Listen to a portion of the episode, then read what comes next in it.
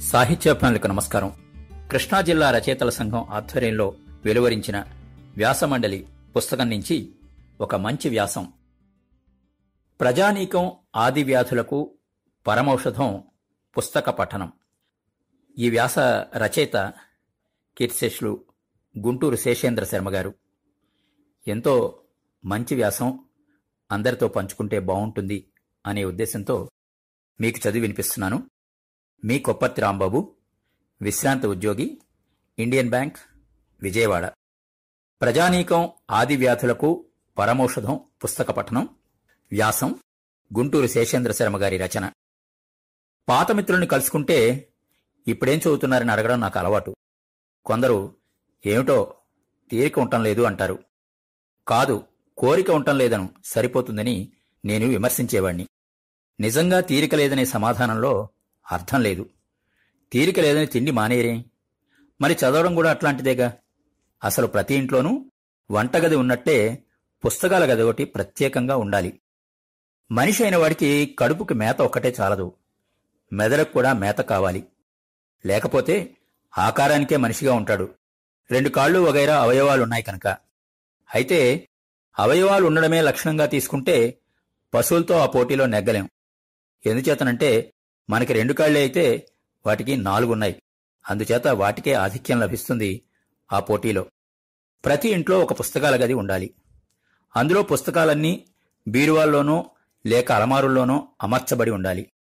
రెండు మూడు కుర్చీలు ఒక టేబుల్ కొన్ని తెల్ల కాగితాలు కలము ఒక గ్లోబు గోడలకు కొన్ని ఆత్మను ఉత్తేజపరిచే మహనీయుల చిత్రపటాలు ఇవన్నీ ఉన్న పుస్తకాల గది నా ప్రాణానికి ఒక దేవాలయంతో సమానం. ఇట్లాంటి గదులు ఇంటింటా దేవుడి గదుల్లాగా వెలిస్తే వాటి మీద శ్రద్ధాసక్తులు ప్రజల్లో ప్రబలితే దేశంలో ఎంత మార్పు వస్తుంది నేను విద్యావంతులిళ్ళను గురించి ఆలోచిస్తున్నాను. విద్యావంతుల్లోనే పుస్తకాలు చదివే అలవాటు లేదు. అదే నరకంగా ఉంది. విద్యావంతుల్లో ఏ రెండు పర్సెంటో మాత్రమే పుస్తకాల మీద ఆసక్తి చూపిస్తున్నారు. అందులోనూ రచయితలైతే తోటి రచయితల పుస్తకాలు అస్సలు చదవరు. ఎంతసేపు వారి గొడవ ఇతరులు వినాలి అన్న దుగ్ధ తప్పితే ఇతరుల భావాలేమిటో తెలుసుకుందామన్న ఇచ్చ లేనేలేదు దీన్ని కొంతవరకు దోషంగానే పరిగణించాలి. కొందరి ఇళ్ళలో కనిపించే పుస్తకాల ప్రీతి ఎంతో ముచ్చటగా ఉంటుంది. అంతెందుకు? మా ఇంట్లో సంగతి కూడా నాకు సంతృప్తికరమే కాకుండా సంతోషకరంగానూ ఉత్తేజకరంగానూ ఉంటుంది. మా తండ్రి గారు ఎన్నో పుస్తకాలు సమీకరించి పెట్టారు. నాకు బాగా జ్ఞాపకం. నా బాల్యం నుంచి ఇంటి నిండా పుస్తకాలు. చిన్నవాణిగా నేను ఆ పుస్తకాలతో ఆడుకుంటూ ఉండేవాణ్ణి. తర్వాత ఆ పుస్తకాలను అలమారుల్లో ఒక గదిలో అమర్చాడు మా తండ్రి. కొన్ని సంస్కృత పుస్తకాలు కాదంబరి కిరాతార్జునీయం శాకుంతలం మేఘ సందేశం రఘువంశం కుమార సంభవం కువలయానందం చంద్రాలోకం ఇట్లా ఎన్నో. అవి నాగర లిపిలో ఉండడం చేత నాకు తెలిసేవి కావు. అందులో చాలా పుస్తకాలు మళ్ళీ తెలుగు లిపిలో కూడా ఉన్నాయి. ఆప్టే నిఘంటు ఒకటి నాగర లిపిలో ఉంది. అమరం ఆంధ్ర వాచస్పత్యం ఇత్యాది నిఘంటువులు తెలుగులో పురాణాలు ప్రబంధాలు వేదం వెంకటరాశాస్త్రి గారి అనువాదాలు నాటకాలు వ్యాఖ్యానాలు ఆధునిక కావ్యాలు. తెలుగు లిపిలో టీకతో వేదాలు ఉపనిషత్తులు పంచదశి విచారసాగరం లాంటి వేదాంత గ్రంథాలు మంత్రశాస్త్ర గ్రంథాలు ఇట్లా ఏవేవో నేను ఏడెనిమిదేళ్ళ వయసు వాడిన తర్వాత శాస్త్రి గారి కథాసరిత్సాగరం ఒంటరిగా మా మిద్దె మెట్ల మీద కూర్చుని తదేక ఆసక్తితో చదవడం బాగా జ్ఞాపకం ఉంది. ఆ తర్వాత వారి నాటకాలు తర్వాత కావ్యాలు పురాణాలు ఇట్లా నాకు వయసు పెరిగే కొద్దీ దానితో పాటు విజ్ఞాన పిపాస పెరిగే కొద్దీ ఇంట్లో ఉన్న పుస్తకాలన్నీ చదవడం మొదలెట్టాను. బయట థర్డ్ ఫారం ఫోర్త్ ఫారం చదువుతూ ఉన్నా ఇంట్లో అపారంగా విజ్ఞాన సేకరణ చేసేవాణ్ణి. ఇంట్లో సేకరించే విజ్ఞానం ముందు స్కూల్లో చెప్పే చదువులు హాస్యాస్పదంగా కనిపించేవి. పైగా ఆ మాస్టార్లు వాళ్ళ పోజులు వాళ్ళ అహంకార స్వరూపాలు దుర్భరంగా కూడా తోచేవి. బయట లోకంలో ఎక్కడ తిరిగినా ఏం చేసినా ఇంటికి వచ్చేసరికి పుస్తక ప్రపంచం నన్ను ఆకర్షించేది. ఒక విశిష్ట వాతావరణాన్ని సమకూర్చేది. మనస్సుకొక సమున్నత స్థాయిని ఆవహింపచేసేది. ఇదే వాస్తవంగా నిత్య జీవితంలో చూపేన ఔదర్యానికి నిర్లిప్తతకు సౌజన్యానికి కారణమవుతుంది. నా తండ్రి నాకెన్నో ఇచ్చాడు. శరీరం ఇచ్చారు రూపం ఇచ్చాడు గుణాలిచ్చాడు పెంచాడు పెద్దవాణి చేశాడు. కాని ఆయన ఇచ్చిన ఈ పుస్తకాల గది ఈ గ్రంథ సామ్రాజ్యం వాటన్నిటికంటే విలువైందిగా భావిస్తాను. అది నన్ను ప్రజ్ఞావంతుణ్ణి చేసింది అమృతత్వం మీద ఆసక్తి రేకెత్తించింది నన్ను మనిషిగా చేసింది. ఈ సామ్రాజ్యం నా పిల్లలకు వాళ్ళ పిల్లలకు అట్లా తరతరాల వారికి అందాలని తరతరాన అది విస్తరించాలని మా సంతతి వారికి మహోన్నత కీర్తి సంతరించాలని ఆశిస్తాను. ఆయన ఆర్జించిన ఇల్లు వాకిలి భూమి బుట్ర లాంటి ఆస్తికి వారసున్నైనందుకు కాదు. ఆయన ఆర్జించిచ్చిన ఈ పుస్తక సామ్రాజ్యానికి వారసున్నైనందుకు నేను గర్విస్తున్నాను. దాన్ని పవిత్రంగా ప్రీతిపాత్రంగా చూసుకుంటాను. అందుచేత నేను పెద్దవాణ్ణైన తర్వాత ఎన్నో పుస్తకాలను కొన్నాను.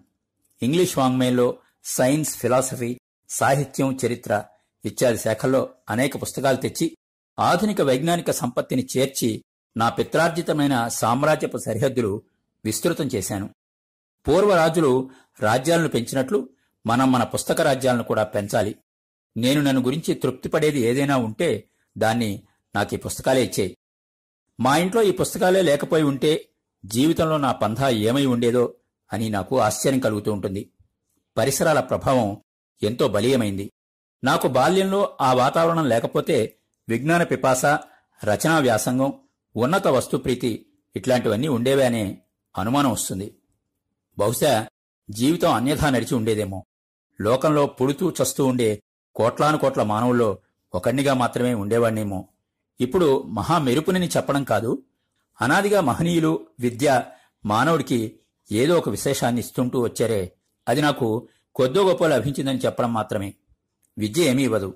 పుస్తకాలు చదివినా నాకేమీ రాలేదు అని చెబితే పుస్తకాలు ఇళ్ళలో ఉండనక్కర్లేదు. వాటిని భోగిమంటల్లో పారేయండి అని చెప్పడం అవుతుంది. ఈ మాట ఎవరు ఒప్పుకోరు. పుస్తకాలు కాస్తో కూస్తో ప్రతి వాడికి ఒక విలువైన విషయాన్ని ఇస్తాయనేదే సర్వజనాభిప్రాయం. అదే నా అనుభవాన్ని కూడా చెప్తున్నాను. అసలు పుస్తకాలేంటి? ఎవడు పుస్తకాలు రాస్తాడు అందరూ పుస్తకాలు రాయొచ్చు కాక అవన్నీ పుస్తకాలు అనిపించుకో.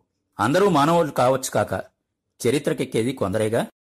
అట్లాగే పుస్తకాలు అనిపించుకునే అర్హత ఉన్న వాటిని గురించే ఇప్పుడు ఈ మన ప్రసక్తి. ఆ పుస్తకాలు వ్రాసేవారంతా మహనీయులే. మామూలు మనిషి మహనీయుడు ఎట్లా అవుతాడు? నానా విధాలుగా ప్రకాశించేవాడి ఔన్నత్యము ఔజ్జల్యము దానికి కారణం. అది వాడి భావంలో ఆవిర్భవిస్తుంది. మాటలుగా చేతలుగా వ్యక్తం అవుతుంది. చేతలు లోకాన్ని ముందుకి నడుపుతాయి. మాటలు వాంగ్మయంగా రూపొంది తరతరాలకు వెలుతురునిస్తాయి. అట్లా వెలుతురునిచ్చి లోకాన్ని ముందుకు తీసుకుపోయే మానవాత్మలు ఈ పుస్తకాల్లో నివసిస్తుంటాయి. అవి మహోజ్వలమైనవి. ఆ ఆత్మలు సభదీర్చిన పవిత్ర మందిరమే నేను ప్రేమించే పుస్తకాల గది. రోజు ఒక గంట సేపు ఆ ఆత్మల సభలో కూర్చునొస్తూ ఉంటే ఆ గాలి ఆ పరిమళం పీలుస్తూ ఉంటే ఎంతో ఉత్తేజకరంగా ఉంటుంది. అది చాలు. మన జీవితానికి అక్కడి నుండే మన దృష్టి మన భావాలు మన కార్యాలు ప్రారంభమవుతాయి. నిజమైన మనుష్యులవుతాం ఇక్కడ నేను ఉపయోగించిన ఆత్మ పారిభాషిక పదం కాదు. గమనించండి. కొందరు ఉత్తములైన తండ్రులు గతించిన వెంటనే వారు ఆర్జించిన పుస్తకాలను వారి సుపుత్రులు క్రమంగా అమ్మివేయడం వారు నిర్మించిపోయిన గ్రంథ సామ్రాజ్యాన్ని చిన్నాభిన్నం చేయడం చూస్తే చాలా విషాదకరంగా ఉంటుంది. తండ్రి మీద గౌరవంతో గాని స్మృతి చిహ్నాలు గాని ఉంచుకోరు. అమ్మివేసి ఆ డబ్బు తిందాము అనేదే వారి ఆతురత. కొన్ని రాజ్యాలు కూడా ఇట్లాగే ధ్వంసం అయిపోయాయి. పుస్తక సామ్రాజ్యాన్ని నిర్వహించి కొనసాగించడం కొంత బాధ్యతాయుతమైన పని. శ్రద్ధాసక్తులు దూరదృష్టి లేకపోతే విచ్ఛిన్నమైపోయే అవకాశాలు చాలా ఉన్నాయి. రాజ్యాలకు మాదిరే దీనికి కూడా చాలా మంది శత్రువులున్నారు. కీటక పాఠకులు. అసలు పాఠకులు పుస్తకాలను మెదడుతో మేస్తే ఈ పాఠకులు నోటితోనే మేస్తాయి. వీటికి పుస్తకాలు లడ్డూల్లాగా జాంగ్రీల్లాగా కనిపిస్తాయేమో. నిరంతర గంధభక్షణాయత్త చిత్తంబున సంచరించుచుండును. అంచేత పుస్తకీయులు ఈ గ్రంథకబంధుల నుండి పుస్తకాలను రక్షించే ఉపాయాలు ఎన్ని ఉన్నాయో అన్నీ అన్వేషించి అమలు జరపాలి. ఎప్పుడూ పుస్తకాలు శుభ్రంగా ఉండాలి. వాటికి ఆతపస్నానం ఆప్యాయంగా ఉంటుంది. అంచేత అప్పుడప్పుడు ఎండలో ఉంచడం మంచిది. తర్వాత రెండో రకపు శత్రువులు పుస్తకాలు అరువు తీసుకెళ్ళేవాళ్ళు ఇది ఒక విచిత్ర జాతి.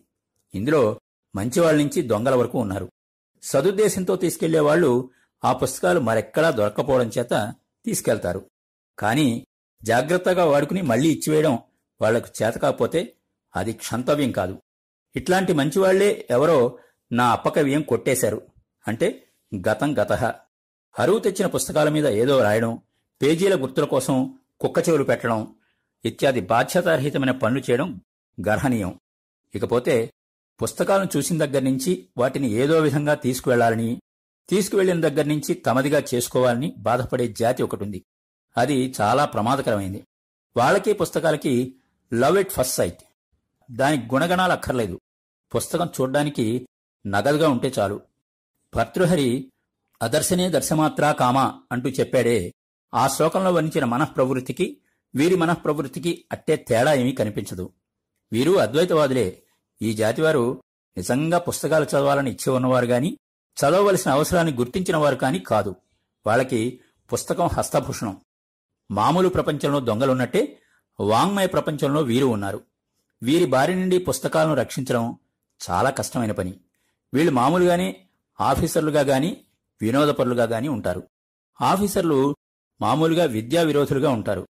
వాళ్ళకి చదువుకున్న వాళ్ళంటే భయము బాధ. పుస్తకాలు చదివేవాళ్ళు అనిపించుకోవాలనే పోజు కోసం పుస్తకాలు అడుగుతారు.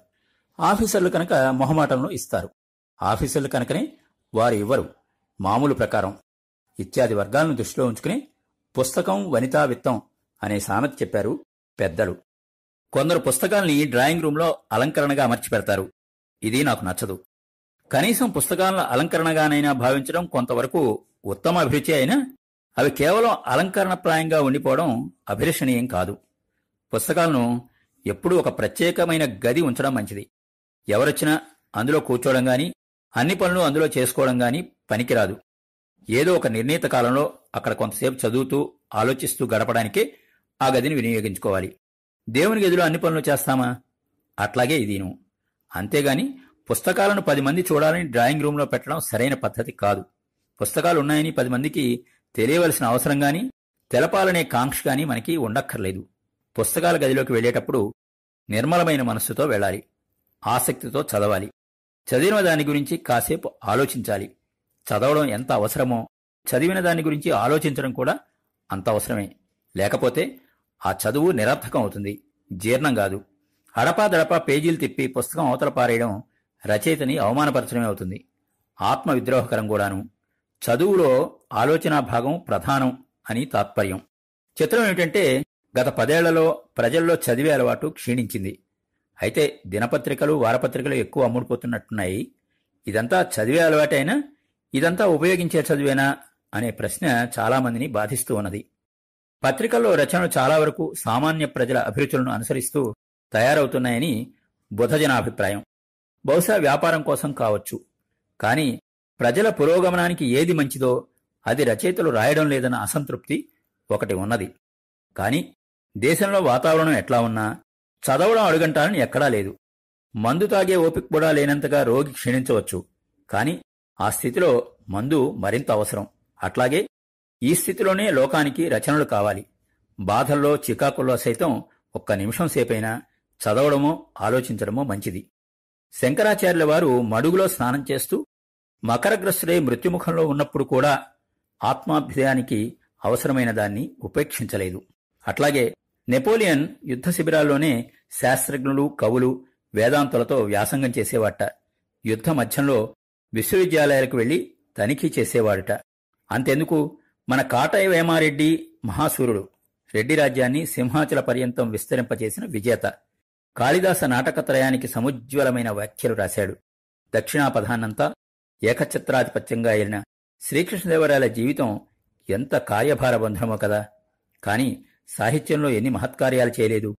స్వయంగా కవి అయి పండితుడై సాహిత్య కల్పద్రుమమై తెలుగు సరస్వతికి స్వర్ణయుగాన్ని ఆవిష్కరించలేదా? పోతన కష్టాల్లోనే గదా కవితామధు వర్షించాడు. అందుచేత కష్టాల్లో చదువులు అసాధ్యం అనలేం. అసలు కష్టాల్లోనే చదువులు కావాలి. కష్టాల నుంచి గట్టెక్కించడానికే చదువులు కావాలి. అంధకారాన్ని పారద్రోలడానికే చదువులు కావాలి. చదువులు జ్ఞానజ్యోతులు. అందుచేత ఎట్టి పరిస్థితుల్లో కూడా చదివే అలవాటు పోగొట్టుకోకూడదు. ఇప్పుడు ఉద్యోగస్తులు చదవడం లేదు వ్యాపారస్తులు చదవడం లేదు రాజకీయాల వాళ్ళు చదవడం లేదు. ఏదో రాజ్యమంతా తమ భుజస్కంధాల మీదే ఉన్నట్టు పోజు పెట్టి ఉద్యోగస్తులు గంతులేయడం తప్ప విద్యా సంస్కారాలు కోల్పోయి వినయ విధేయతలు విడనాడి అజ్ఞానంలో అహంకారంలో ఎంత అధోగతికి జారిపోతున్నారు. రాజకీయవాదులు ఉద్యోగస్తులు నా దృష్టిలో సజాతీయులు. ఈ పరిస్థితి దేశానికి ఎంత అనర్థకరం? ఒక శాస్త్ర ప్రవణత్వమా మధుర కార్యోల్లాస రాసిక్యమా సకలాంనాయ పురాణ లక్షిత మహత్సంస్కార సౌరభ్యమా? అకలంకోజ్వల సేముషీభవము ఔదార్యము వీర్యము. ఇకనేమున్నది? ఏమి చూసుకుని మీకి సర్వగర్వ క్రియల్ అని వారిని ప్రశ్నించాలి. ధనం సంపాదించడంతో అధికారం సంపాదించడంతో జన్మ చరితార్థమైంది అనుకోవడం వట్టి భ్రమ. ఆత్మవంచన. ధనం కాని అధికారం కాని కేవలం సత్కార్య సాధనకు పరికరాలు అని వాళ్ళు తెలుసుకోవాలి. ఆ తెలివి పుస్తకాలే ఇస్తాయి కనుక చదవాలి. లేకపోతే ఒక విధమైన వృత్తి మోక్షం దృష్టినంతా ఆక్రమించి పారమార్థిక దృష్టి నశించి మనుష్యులు పశువులవుతారు. అదేమంత మంచిది కాదు కదా. వ్యాపారస్తుల్లో వ్యవసాయదారుల్లో ఎందరు విద్యావంతులు లేరు. కానీ వాళ్ళు పుస్తకాలు చదవరు. నేను చదువుకుంటా ఉంటే ఒక విచిత్ర జీవి అడిగాడు కదా. ఎందుకండి ఈ అర్ధరాత్రి వేళ ఇంతింత పుస్తకాలు చదువుతారు? పుణ్యమా పురుషార్థమా? బిఏ పాసైనారు. ఇంకా ఎంతకాలం అండి చదవడం? ఈ డైలాగు ఏ నాటకంలో వినియోగించుకుందామో అని అనిపిస్తుంది జ్ఞాపకం వచ్చినప్పుడల్లా. అయితే ఒక డైలాగు దొరికిందని నాటకం ఎక్కడ రాయను? లాడం దొరికిందని గుర్రాన్ని కొందాం అనుకున్నట్టు. చదవడంలో లాభ నష్టాల దృష్టికి తావులేదు చదవడం చేత కలెక్టర్ అవుతానా? తహసీల్దార్ అవుతానా? లేక లక్ష రూపాయలైనా వస్తాయా? అని వితర్కించడం మూఢత్వం. ఈ దృక్పథం మనకు ఇంగ్లీషు వారు పెట్టిన భిక్ష. అది ఇప్పటికీ వదలడం లేదు మనల్ని.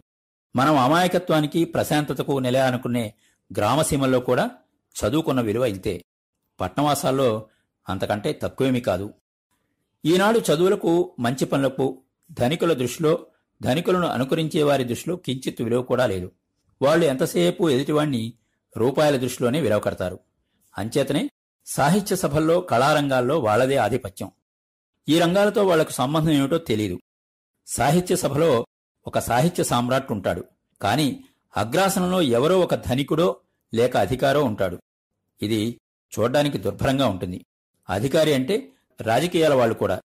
అయితే అధికారి అనే పదంలో సవర్ణ దీర్ఘ సంధి ఉందనుకుని విడదీకండి విజ్ఞానులకు ప్రథమ స్థానం లేకపోవడం పుస్తకాలు చదవడం ఆలోచించడం అనే అలవాటు ప్రజల్లో నశించడం చేతనే.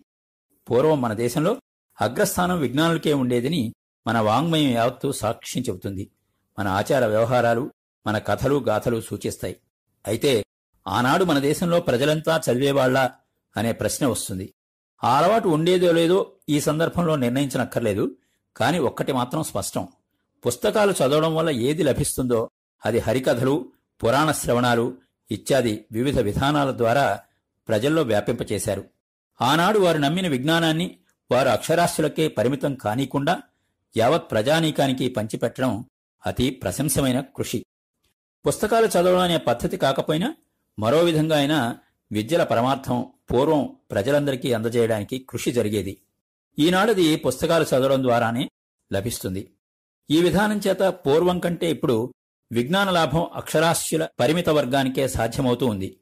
కాని ఈ సందర్భంలో గుర్తించవలసింది ఏమిటంటే ఈ పరిమిత వర్గంలో కూడా చదివే అలవాటు పోయిందని తద్వారా దేశంలో ధనము అధికారము విలువైనవి అనే భ్రమ వ్యాపించడం విజ్ఞానానికి విజ్ఞానులకు స్థానం లభించకపోవడం తటస్థించింది అనేది సత్యం.